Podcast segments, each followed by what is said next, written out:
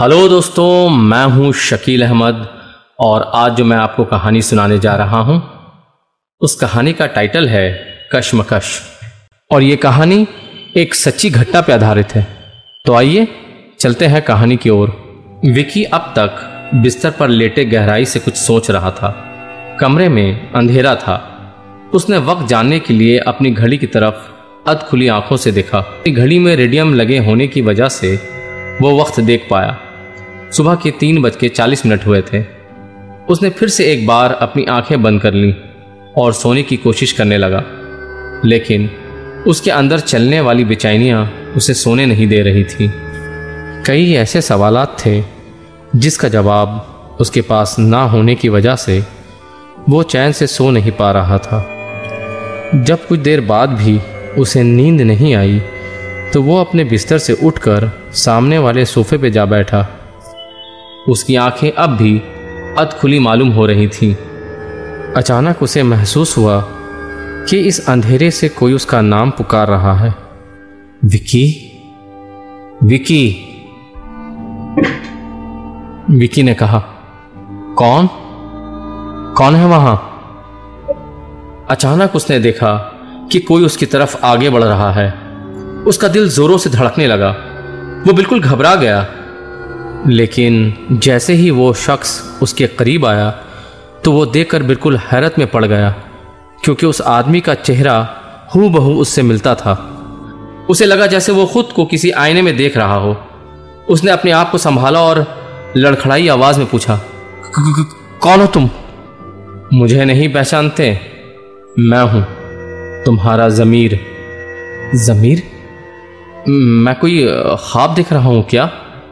नहीं, तुम अपने ज़मीर को देख रहे हो।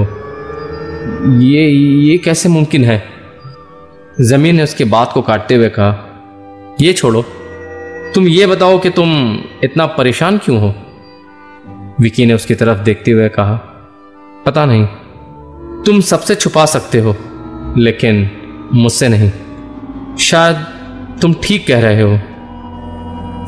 तुम मुझे बता सकते हो क्यों इतना परेशान हो? विकी ने कुछ देर सोचा और फिर उसने कहा, शायद मुझे कल वो नहीं करना चाहिए था जो मैंने किया। क्या नहीं करना चाहिए था? मैंने अपना वजूद का खून किया है। ज़मीर उसकी तरफ़ आगे बढ़ते हुए कहता है, क्या हुआ? मुझे खुल के बताओ। तुम तो जानते हो, हम लोग कुछ दिन पहले ही इस इलाके में आए हैं। बिल्कुल अजनबी सा लगता है। लोग हमें ठीक से जानते भी नहीं। मगर रोज़ाना ऑफ़िस से आते वक्त मेरी नज़र गली के नुक्कड़ पे बैठे कुछ लोगों पर पड़ती है। मैंने उन लोगों से कभी भी बात नहीं की, लेकिन जब भी मेरी नज़र उन लोगों से मिलती, मैं मुस्कुरा देता। बदले में वो लोग भी मेरी तरफ़ देखकर मुस्कुरा देते। और इस तरह हम दोनों के बीच एक बेनाम रिश्ता कायम हो गया। ऑफ़िस से लौटते वक्त लाशौरी तौर पर मेरी नज़र उस जगह पे चली जाती, जहाँ ये लोग बैठा करते थे। ज़मीर मुस्कुराते हुए पूछता है तो इसमें परेशान होने वाली क्या बात है? विकी ने ज़मीर की तरफ़ देखा और जवाब दिया, हमेशा की तरह एक दिन मैं जब ऑफ़िस से वापस आ रहा था तो देखता हूँ कि दो लोगों के बीच कुछ हुज्जत हो रही थी। और बात हुज्जत तक नहीं रही, बल्कि उन दोनों में हाथापाई होने लगी। तुमने उसे समझाने की कोशिश क्यों नहीं की? मैं उसकी तरफ़ बढ़ ही रहा था कि अचानक एक ने दूसरे के सर पर लाठी दे मारी। मैं फ़ौरन अपने बाइक से उतरा और उसके तरफ़ भागा। उसके सर से खून बहने लगा, लेकिन अफसोस कि कोई भी उसकी मदद को आगे नहीं बढ़ रहा था। तो तुमने उसकी मदद क्यों नहीं की? मैंने अपने बाइक को किनारे रखा और फ़ौरन भाग के उसके पास पहुँचा। मैंने अपने पॉकेट से रुमाल निकालकर खून बंद करने की कोशिश की, लेकिन खून बहना बंद नहीं हुआ। और लोग मदद के लिए नहीं आए? आए, लेकिन उसकी मदद के लिए नहीं, बल्कि मेरी मदद के लिए। मेरी बाइक को कुछ लोगों ने मिलकर किनारे कर दिया और मेरा हेलमेट को सामने वाली मिठाई की दुकान में रखवा दिया। फिर तुमने क्या किया? रास्ते की दूसरी तरफ़ नर्सिंग होम था। मैंने उसे नर्सिंग होम में दाखिल करवा दिया। किसी ने इस हादसे के बारे में तुमसे कुछ पूछा नहीं? हर कोई ने, हॉस्पिटल के वार्ड बॉय से, डॉक्टर तक, हर कोई ने इस हादसे की वजह जाननी चाहिए। वजह मालूम होने पर डॉक्टर ने मेरी बड़ी तारीफ़ की। तुमने उस आदमी से नहीं पूछा कि किस बात पे झगड़ा इतना बढ़ गया कि हाथापाई की नौबत आ गई? विकी ने फ़ौरन जवाब दिया। पूछा था। पूछने पर पता चला कि जिसने उसे मारा है वो उसका दोस्त है। दोस्त है? तो फिर इस बेरहमी से क्यों मारा? मैंने भी उस आदमी से यही पूछा। लेकिन उसके जवाब ने मुझे अंदर से झिझोड़ दिया। उसने ऐसा क्या कहा था? विकी कुछ देर रुका और उसने फिर कहा, वो कहता है कि सारे मुसलमान ऐसे ही होते हैं। गद्दार, उन लोगों के खून में गद्दारी है। ये लोग किसी के नहीं हो सकते? तो तुमने क्यों नहीं कहा कि सारे मुसलमान एक जैसे नहीं होते हैं? क्यों नहीं बताया कि तुम खुद एक मुसलमान हो? कैसे कहता? उसकी आँखों में मुसलमान के लिए इतनी नफरत थी कि मेरी हिम्मत ही नहीं हुई। ये तुमने ठीक नहीं किया।